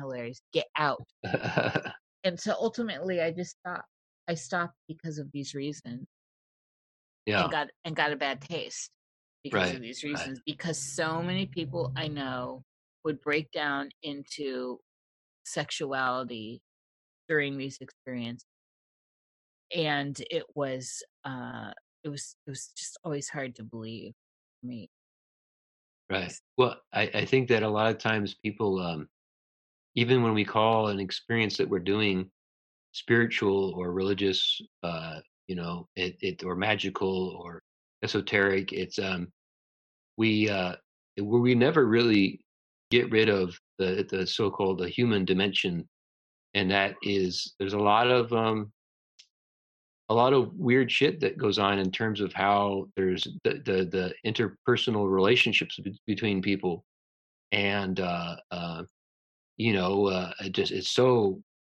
delicate in a lot of ways when you when you think about like you know sexual relations and as as beautiful as it is and it is you know one of the most beautiful experiences in life but it also brings a lot of um just you know there's a, the predatory nature there's the is there's the um, taking advantage there of people there is the sort of the um, the feelings that go along with um, being uh, violated or being the violator and it just there's a lot of like hangups, you know, and it's as much as people want to be liberated, whether they're hippies or ex hippies or or new agers or, or sexual liberation people, like no one, I think, is really, however enlightened a person is, that never, no one is ever completely, uh, you know, transcends human insecurities and uh,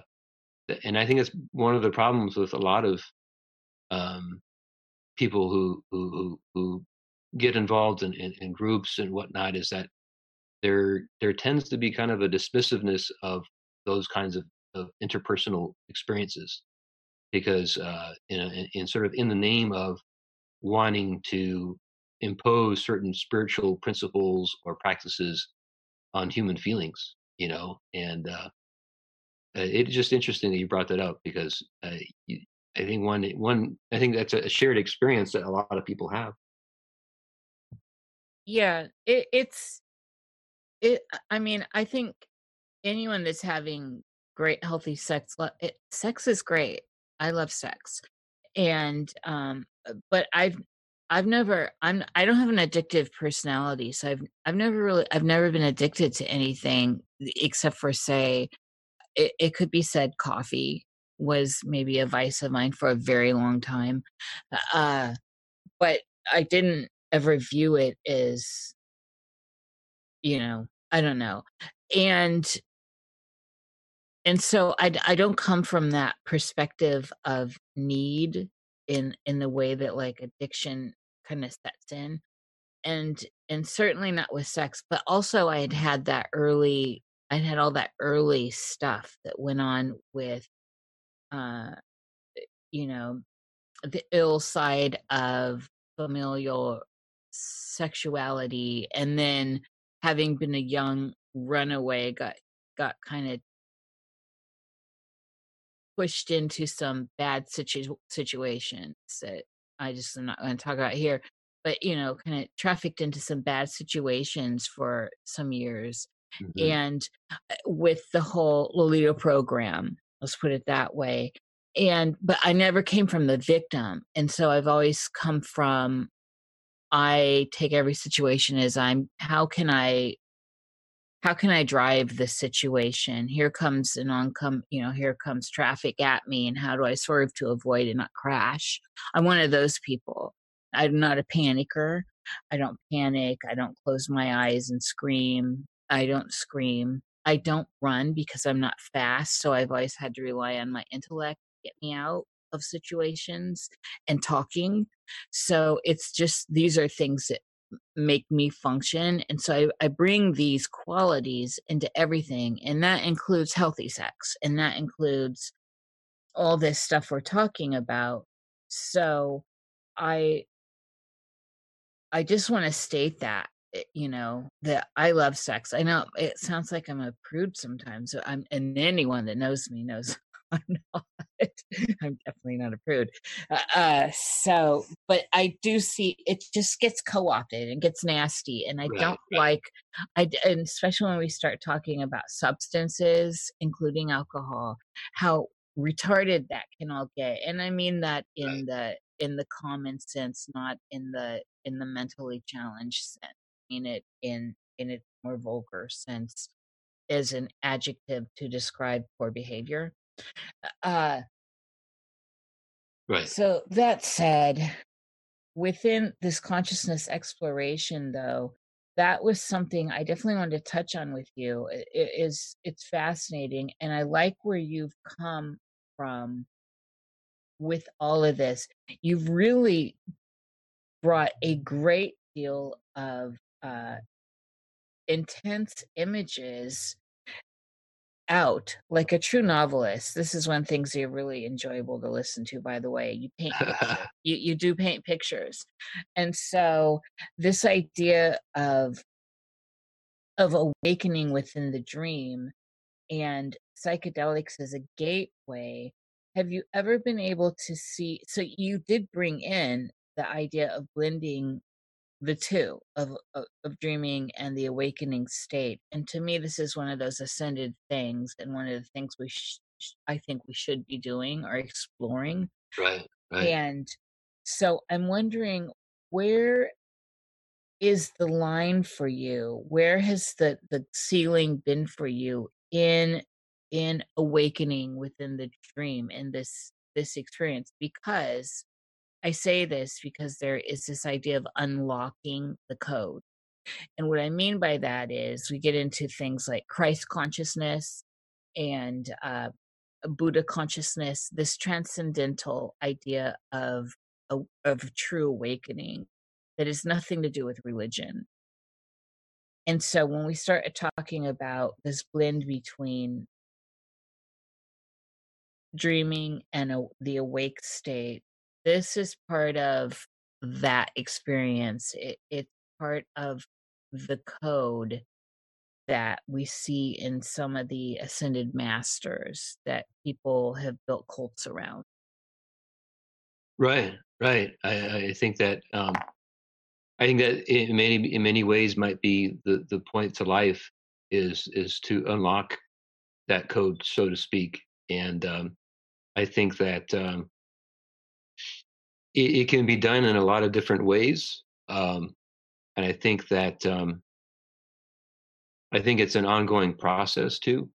I don't think that like when one when one when someone gets to that point where they feel that they've unlocked it, right? Whether it's whether Christ consciousness or Buddha consciousness or opening the third eye or whatever it may be, and whatever terminology people are comfortable with, you know, um, I think that it really uh, is a, a, a point where um,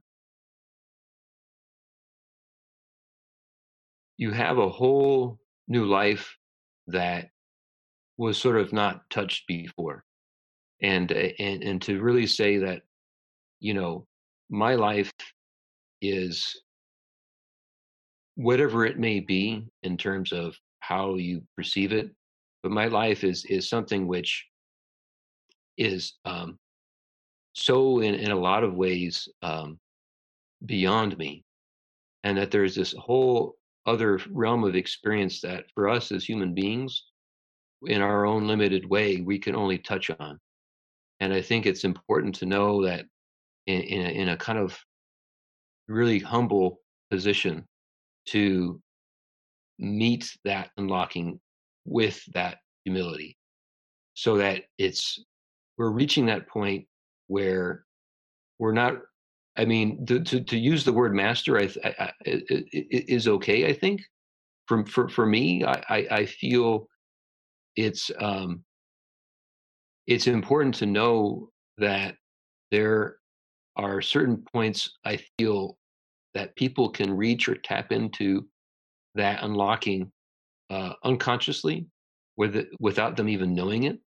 Um, you see people who have very low levels of consciousness on the on the regular, right?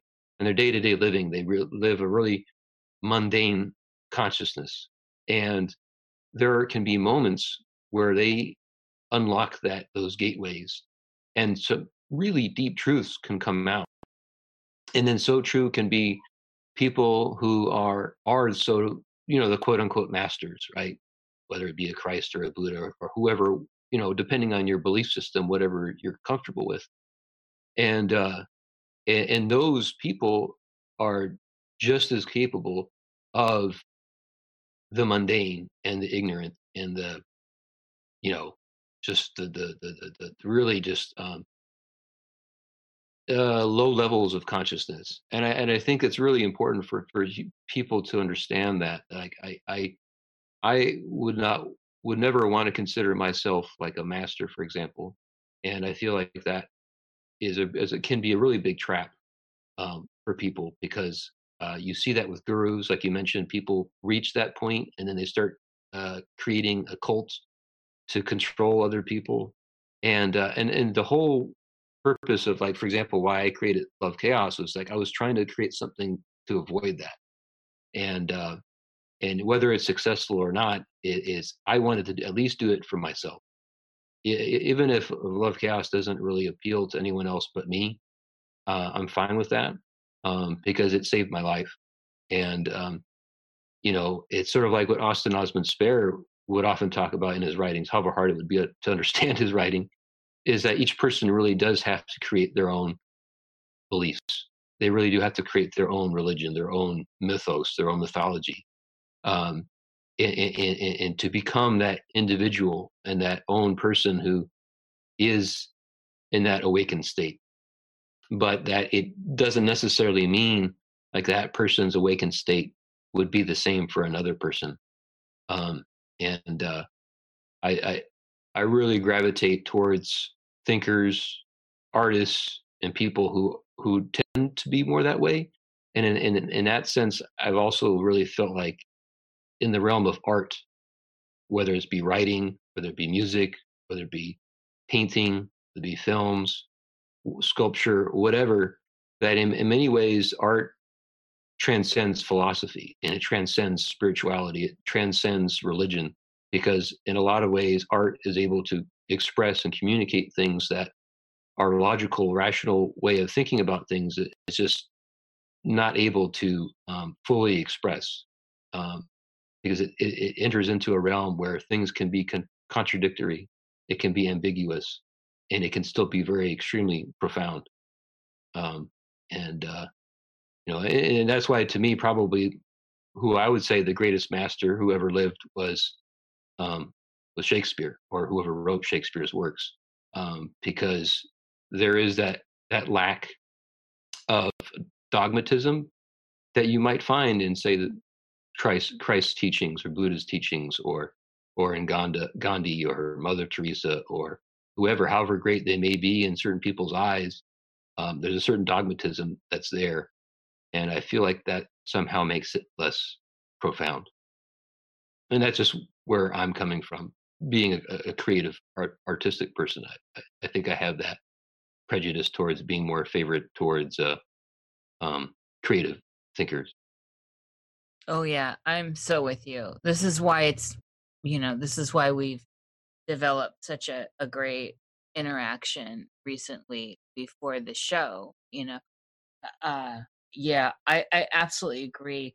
One of the things I try to do is just make sure I keep keep the uh language in terms that a lot of people say someone who never dealt with any of these things stumbles in upon and so I like to keep it open. You know, Christ consciousness, a lot of people understand that. And so Sure, sure. Yeah, eh, the your concept here on Shakespeare is is effing brilliant. I love it, and I think part and and part of the mystery there is we don't know who wrote wrote all that. There, of course, there are people that have conviction in it, but even right eh, th- this just makes it more beautiful and more valid and more sacred in the end is that it doesn't need there doesn't need to be a persona behind it. It's it's more sacred this way that it kind of comes out almost like this grand gift from the void from the ether. Sure sure. And uh, and, and you know sadly i i wonder now too moving into modern times how much patient you know shakespeare is not easy to read.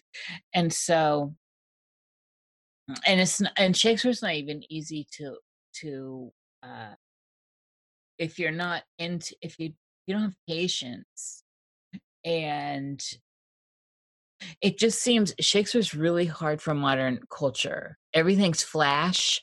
Everything is really at an eighth grade level, uh, I- including the way some of our the leaders speak now right, pub- publicly. Right. Very, very eighth grade level, uh, and so it, it's very, kept very simple. And uh, it's not that everyone is that simple but for some reason there does seem to be a tide of of it and so i wonder uh-huh i wonder where the, where shakespeare ends up and a and a lot of the greats end up in in that they you know shakespeare's going to end up in in the mystery schools where, where, well shakespeare belongs well, there anyway but well, you know yeah. what i'm saying even in sure. even Hermann hesse and uh Uh-huh. and and all these all these others that are just a little bit more removed from modern Well, flash culture Sure. I I my, I have two things about that, and uh, you bring up a really great point. It's a very important point. Well, well, one is uh, I was in England in July. Uh, I love it there, by the way. I really just really feel at home in England. And uh, and one of the things that I had to do was go to the Globe Theatre and see two productions of uh, Shakespeare's plays. And so I went with my son and my my aunt and her two sons and her husband in the evening to see Midsummer Night's Dream and that was great. But before that, I was on the floor, you know, in Shakespeare's time. So the Globe Theatre now in London is designed; it was built exactly how it was back in Shakespeare's time, and um, they have the you know two levels up above for seating for the upper, you know, middle upper class people, and then down on on the floor is a, is big space for what's called for the groundlings for the poor people. And um, in the afternoon show, I saw Henry the Fourth Part One, and uh, it, I, to be honest, there, there, there was that experience, and one other experience that I had when I was 14, and I was in Spain, and I was in the, um, this cathedral that was built into this mountain and outside outside of Madrid, and it was part of a thing that was built after the Civil War in Spain, and it was below in the in the valley there was a cemetery for all the dead who had died during the Civil War. When I entered that church, that cathedral, I was so overwhelmed. Uh, I, I, I, I could feel it just surging through my body, just how powerful the experience was.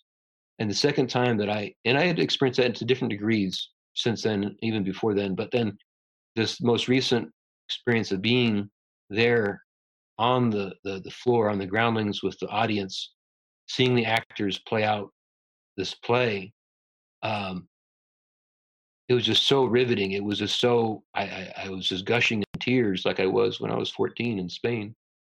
It was just so overwhelming. I was I was trembling, and and I could look around and I saw people completely enthralled in this play that was so immediate and so um, intense and funny and just just filled with so many different dynamics about the human experience. And so I, I would say just in response to that, like that to me, you know, the plays were written were were written to both be enjoyed by by reading and also to be enjoyed by experiencing in the theater as a lived experience as you know you seeing human beings on the stage act these stories out these characters. And so that to me has uh, traversed centuries you know? It's it's it's hundreds and hundreds of years have gone by since those plays were written.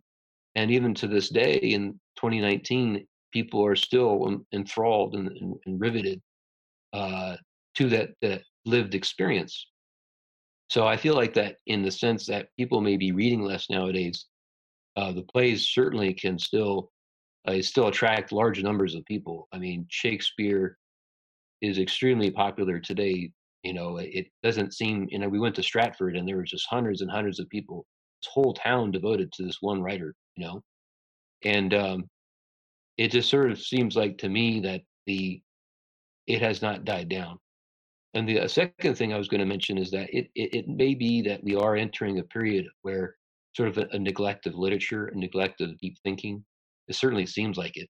Uh, we have a lot of information, but it certainly seems like we are in a really bad way neglecting deep reflective thought and nuance. And uh, everything is either whether wherever whatever point of view you're, you're the people are expressing it's just very superficial and people's concerns are very trivial and and, and people are reading great works of literature a lot less um, for sure. And um, i would say this though like you know as europeans went through a, a dark age you know um, after the fall of the roman empire uh, it doesn't mean that just because that neglect of deep thought deep writing you know importance um, that all that came before from you know writers like plato or um, others that came before playwrights like seneca or poets like ovid or whatnot you know there's, there's countless other from the classic period from different cultures